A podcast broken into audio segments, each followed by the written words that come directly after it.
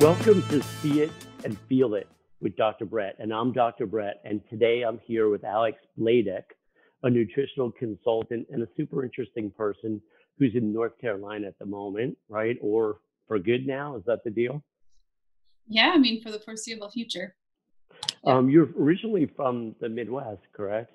Yeah, from Michigan, and I lived in yeah. Chicago, and then now in Charlotte.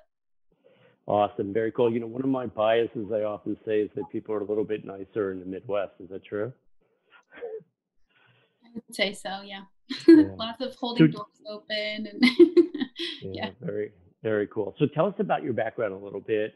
You know, I know you've got um, a master's degree in counseling uh, with some sports psychology emphasis, and now you're a nutritional consultant. Mm-hmm. Uh, but tell us about the, you know, the, the, the background in psychology as well. Sure. Um, so when I was in um, my undergrad program, I had wanted to go into speech therapy, and um, after you know going into the field a little bit more, shadowing people, I just realized like that was not my path, and um, I wanted more actionable um, like instant gratification for lack of a better word. Like i wanted to be able to like give people um, tools and resources and that they could walk away from mm. um, our sessions together so i shifted into sports psych and i got my master's in counseling and i specialized in sport and health psychology um, mm. however my passion had always kind of led me more towards the health side. Um, right. So the sports psych was something that I I really loved the the tangible takeaways from that. Um, but when I moved to Charlotte, I started my own uh, nutrition coaching company, um, which I took my sports psych background and um, you know working with athletes on mental skills training through my internships and whatnot in grad school, and then um, transitioned that into how people act and behave around food. Yeah, you know, there's there's a ton of psychology, right, in any kind of coaching, but in nutritional cons- consulting and coaching, I would imagine you're, you know, doing a lot of work around behavior change, right, around the psychology of it. Mm-hmm. Tell us more about that.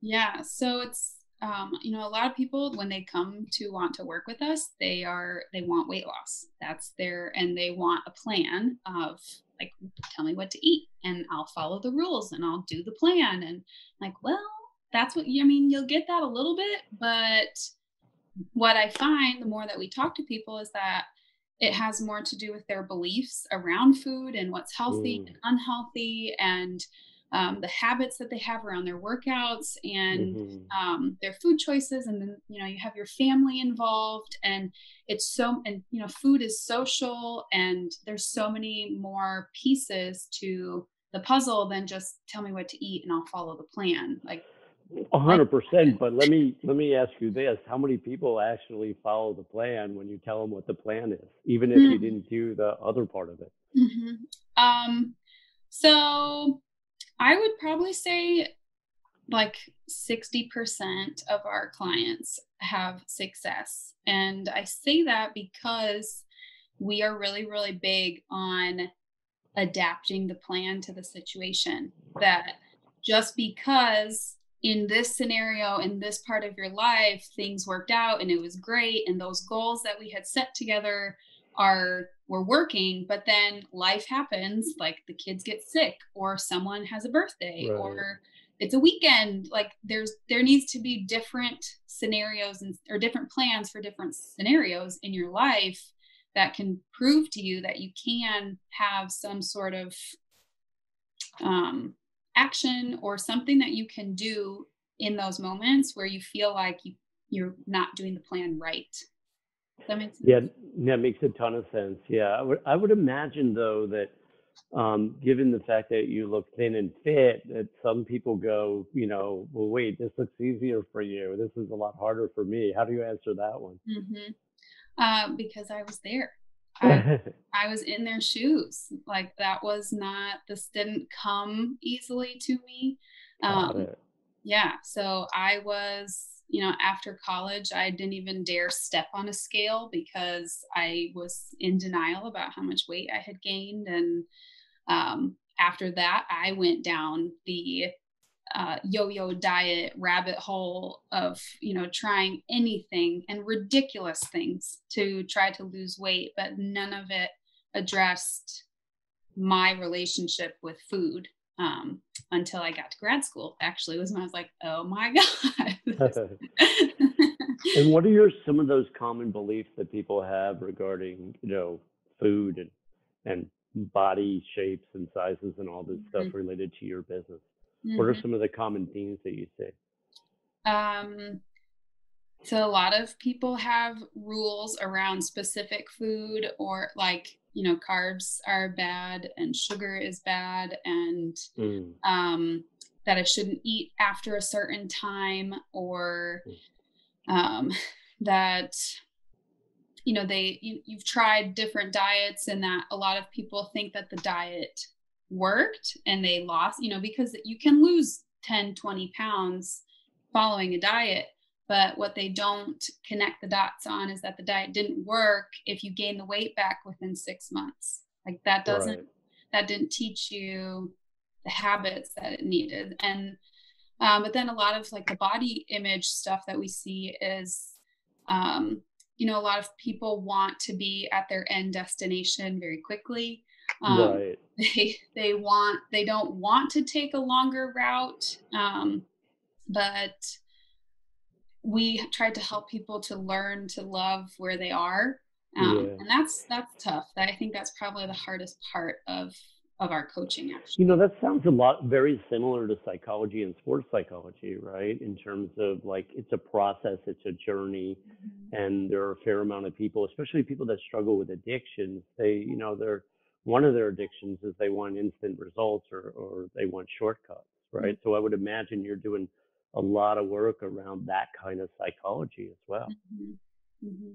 And and it's you know proving to themselves that well and i sorry backing up i think a lot of people come to us with frustration and that they're like kind of at their wits end for dieting that they're finally reaching out to a coach to, to help them um, because you know usually people are like oh my god i've tried everything. I've tried all the diets. I've tried everything. You name it i've tried it. And um, that's when they finally reach out is when they they feel like they don't have an alternative which is ironic because coaching only can help you accelerate your progress. But um well we're in agreement there. Yeah.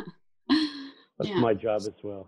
Yeah yeah i mean i have i have coaches too like i you yeah. know I have two coaches and a mentor and um, yeah. i just think it's it's so valuable for anybody looking to get where you see someone who has been where you are and now has gone through that process themselves and can help you get there too yeah, that's well said. And you know, what I'm thinking as I listen to you, I'm also thinking about some of the common beliefs in just psychology in general around not feeling good enough, not deserving, not feeling lovable. So when you go underneath, mm-hmm. most people, whether they're an athlete or or or whomever, right, mm-hmm. they're struggling with do I deserve? Am I good enough? Mm-hmm. Am I on some core level lovable?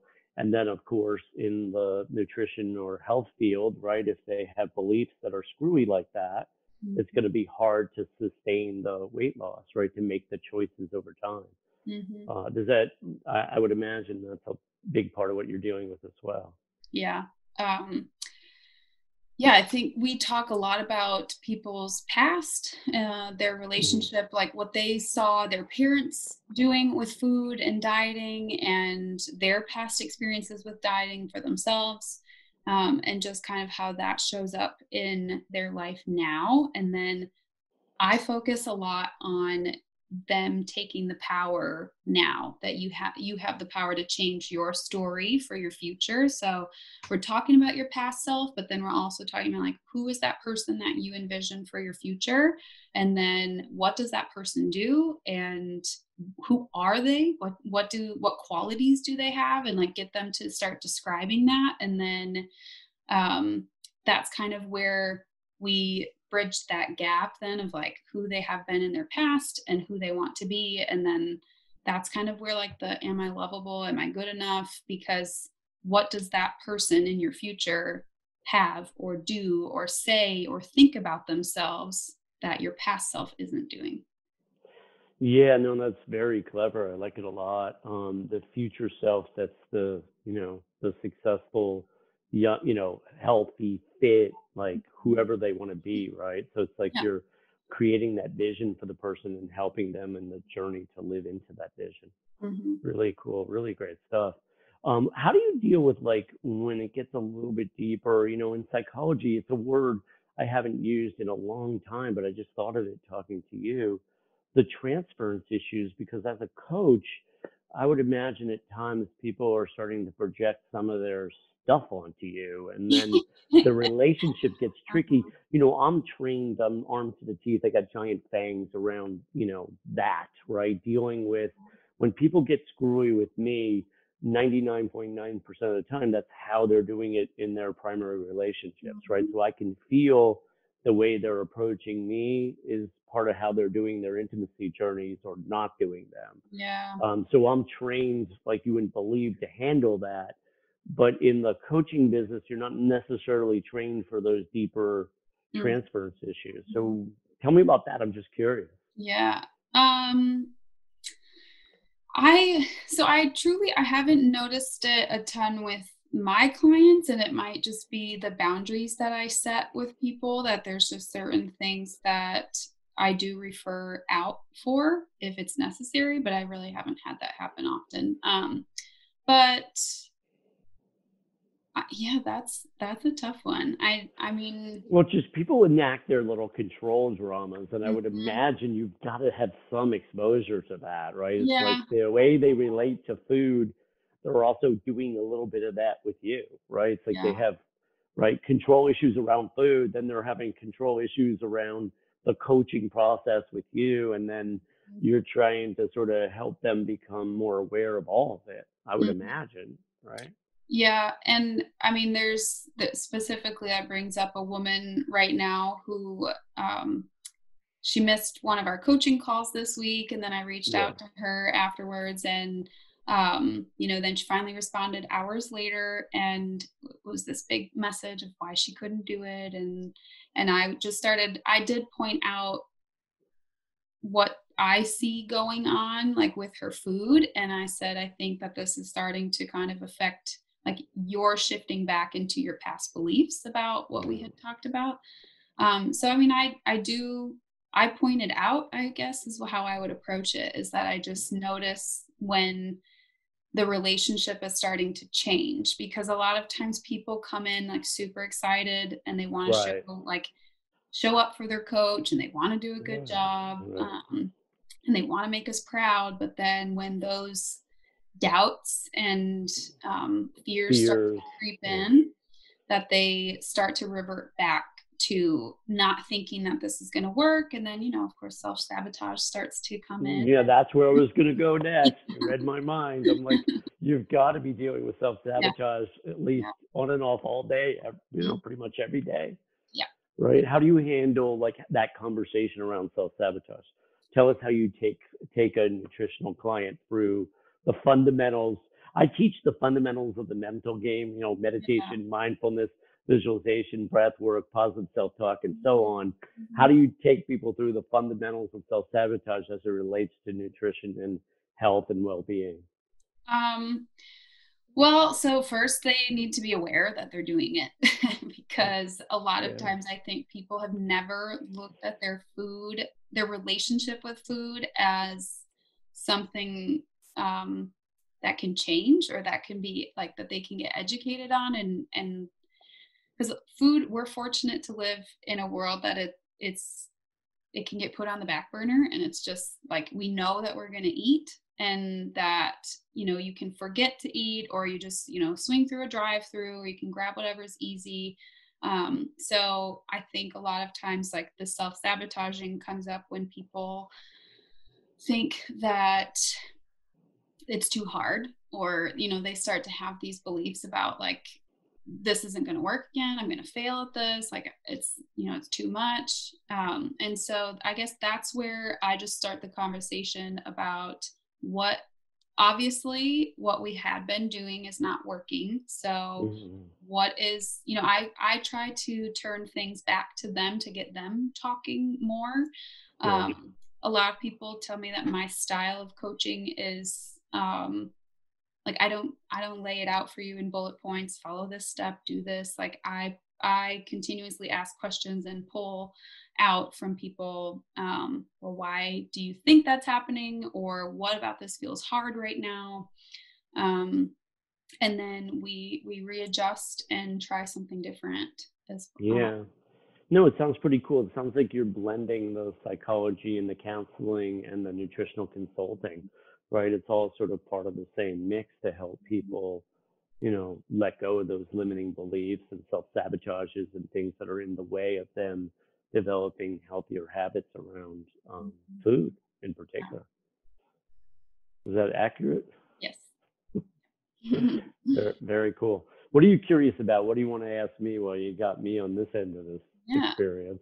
Um, I guess when you're working with athletes, well, do you work primarily with athletes? I'm sorry. I do. I work primarily with athletes and entrepreneurs. That's where I'm. Okay. My my perspective is that you know the fun part about athletes and business people is they have a higher, in general, they have a higher drive towards excellence, mm-hmm. and so that commitment to excellence is a lot of fun for me. Mm-hmm. So my, I'm I say we because I'm an identical twin, and we, you know, we were really good athletes growing up, and um, the drive is just there. And so when you're working with people with a higher drive, it can be super intense, as you know.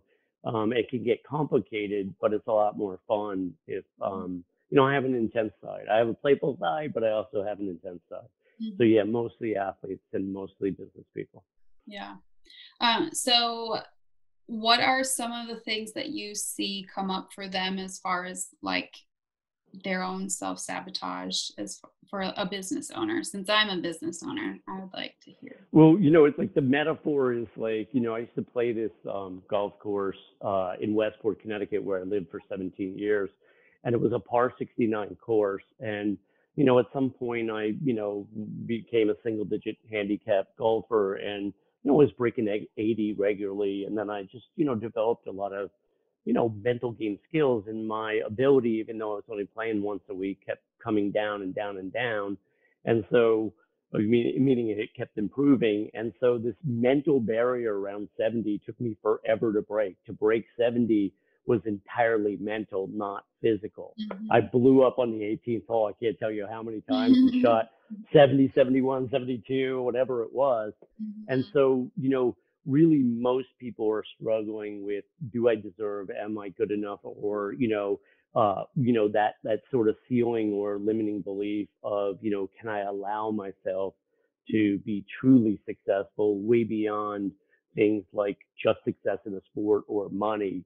Really putting this thing together across the board is very challenging. I've worked with all kinds of like, you know, super, super talented hedge fund managers, managers and people that are worth hundreds of millions. I even worked with a billionaire once and some really tough athletes. And to put it together in their personal life and career, it takes a lot of skill sets. Um, mm. some of them a little bit opposite. You know, intimacy takes the allowing and being piece, you know, nowhere to go, nothing to accomplish, nothing to achieve. And that's sort of counterintuitive and opposite of a driven business person or athlete that's always, you know, if you're too oriented towards goal setting, well, that's not going to be great for your personal life, your wife or, or, or husband or whatever. They're going to appreciate the being, right? Nowhere to go. Mm-hmm. So developing both skill sets in this lifetime is, you know, can be a beast. Um, so what I'm doing is I'm teaching people how to do, how to do both ultimately. And at times in their careers, they're going to be you know, if they're in their 20s, they might be more focused on financial success or drive or the success in the sport. And then the intimacy part is important, but it might not be primary. And so we're always working with that sort of, you know, balance and, you know, and finding out, you know, tweaking it for whoever that individual is because we're all wired a little bit differently as well. Mm-hmm. Does that make sense? Yeah. It actually Yes. resonates a lot. Really? In which ways? Tell us tell us how that resonates. I love Um, it, but tell us how. Yeah. So I started my business um I don't even know now how many 5 years ago.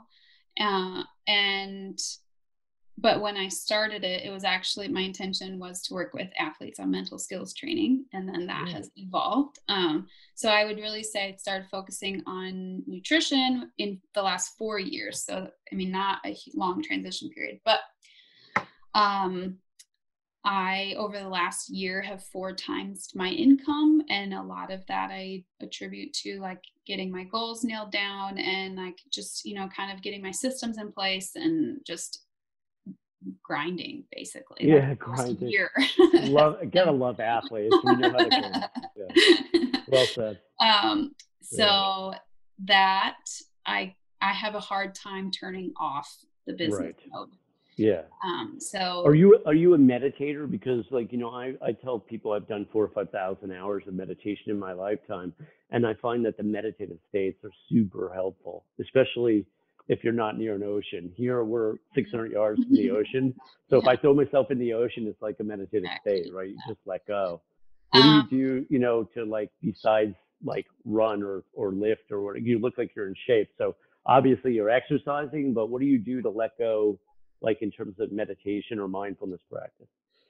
Um, so I do have a morning routine um, that I go through, and there's a short meditation on it. But then, you know, that's typically with me like listening to podcasts, not the meditation part. I do the meditation, but then I transition into podcast, coffee, you know, just kind of like enjoying my morning. But I don't do anything during the day and I don't do Yeah. anything at night. And I think that's where I I struggle with because I'm like in the morning I'm alone, like my husband is is at work or at the gym or something. So and that's Mhm. time for me that I need, you know, to like feel good going into my day. But Mhm. at night, as far as like turning off and and just connecting again, I struggle. Gotcha. You know, one of the things I often say, Alex, with people is if you're tired, stressed, or bored, meditate. Yeah. So that's sort of my fundamental coaching around meditation. You know, if you're tired, again, tired, stressed, or bored. So if you get in that second or third meditation, especially for for a real meditator like you are, you know, you know how to meditate. You're probably good at it. You probably enjoy it in the morning. So why not add a second one or third one in some at some point during the day? Mm-hmm. It'll help you by evening. And like you know, it doesn't have to be 20 minutes. It can be five or 10 minutes, but that little, like, you know, what I do here because, um, you know, I'm not a structured, I'm, I'm not structured by nature. It's just not how I'm wired. So, you know, people ask me, you know, like, how do I meditate or, or when do I meditate? And I meditate often, you know, sometimes in the middle of the night, sometimes in the morning, sometimes in the afternoon. I just basically, I'm a feel player. I meditate by feel as well people that are more structured, they feel like they've got to do it a certain way. And then that's when I say, let's just add an extra one, you know, in the afternoon or early evening if you're tired, stressed, or bored, or just out of habit, because then that's going to allow more of that being piece to come mm-hmm. back when you're in the grind work mode. You know, it sounds like you're very talented that way. You know how to grind, you know how to work mm-hmm. hard, but can you let go and be? You know, and Yeah. that's not the easiest thing. Traditionally, that's more male, right? It's like male energy, right? Where mm-hmm. they can't, you know, they can't turn off the work, and then the woman is just like, you know, after five years of that, what am I doing, yeah. right?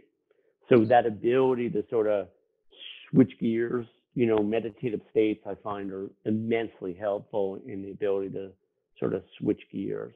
And then the, you know, the mindfulness practice where you're you know, you're observing and you're breathing. You know, you're bringing yourself back in the moment by either observing what's in front of you or picking up your breath or doing both. When you're doing that, when your husband comes home, he doesn't have to know you're doing it. Like Right. if you're playing with your breathing, Mhm. he- won't necessarily know unless Yeah. he's super tuned in. Right. Unless he's super tuned in. And Mhm. you know, most people aren't that tuned in, so you can actually do whatever you want that way. Mhm. And these little things will actually, as you start to practice them more, that'll help you in those little tran you know, big actually big transitions, right? Yeah. From work mode to just being mode. Mm.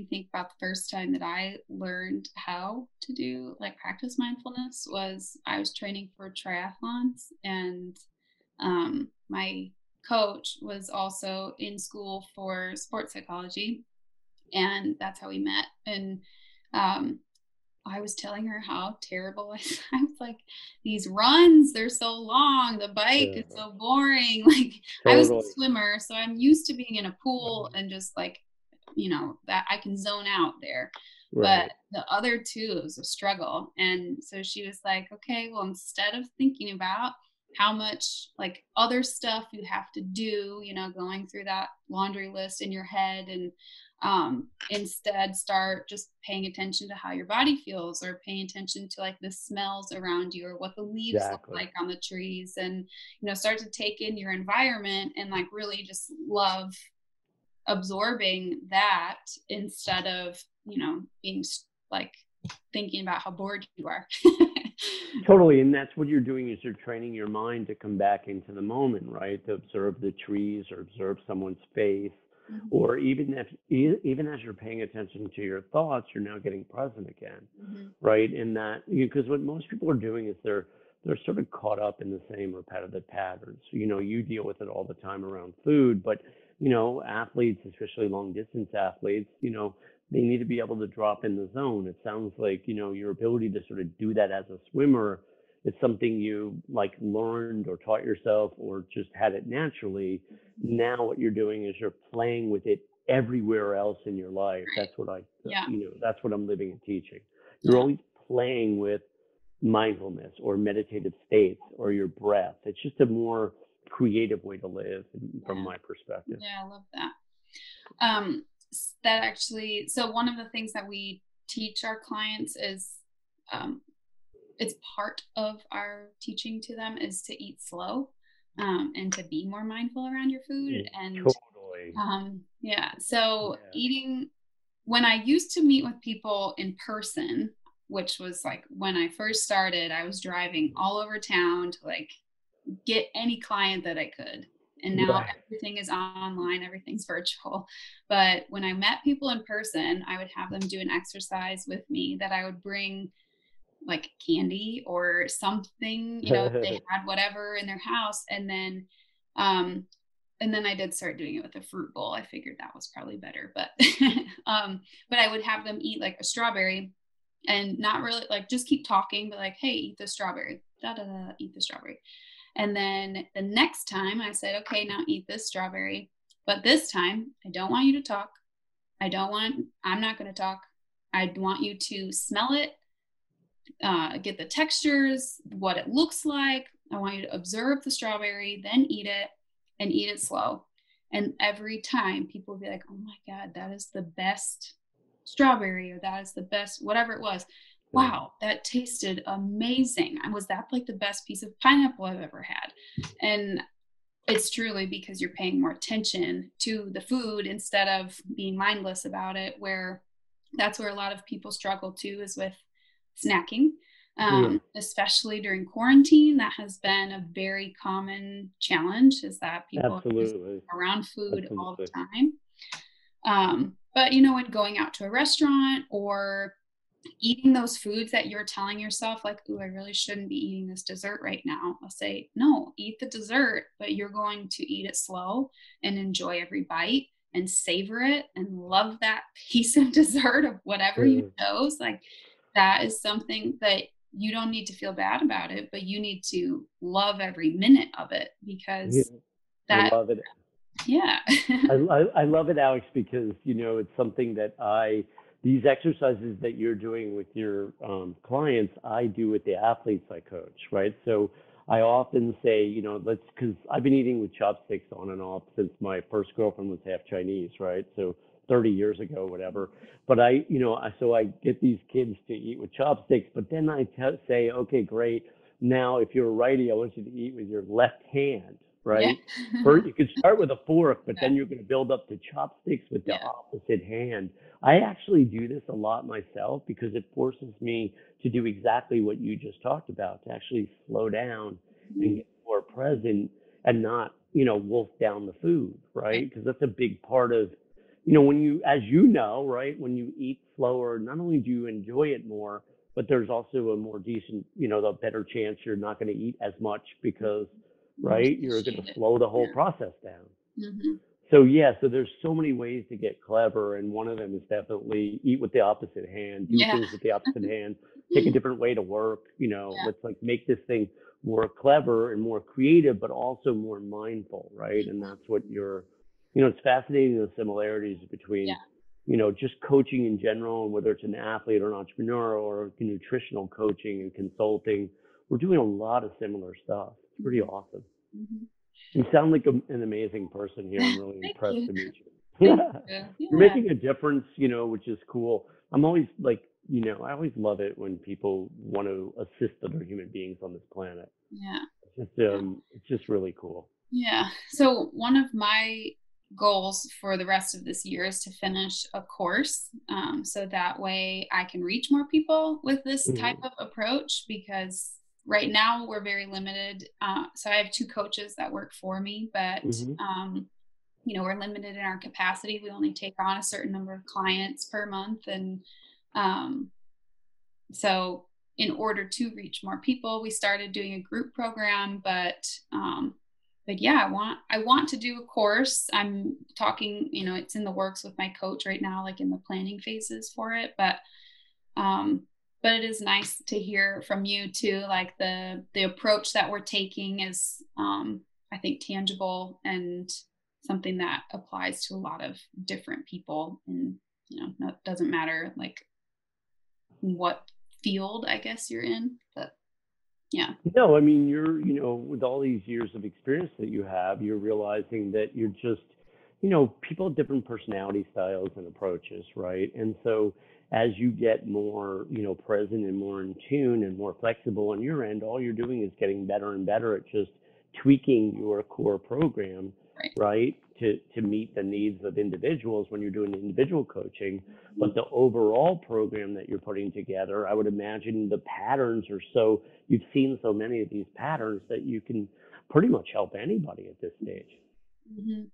yeah and it's you know a lot of i would say i just actually before this was on a call with a, a prospective new client and um, everyone has their own unique challenges, like their own unique facets to their life, but everyone's also so similar in what so challenges are.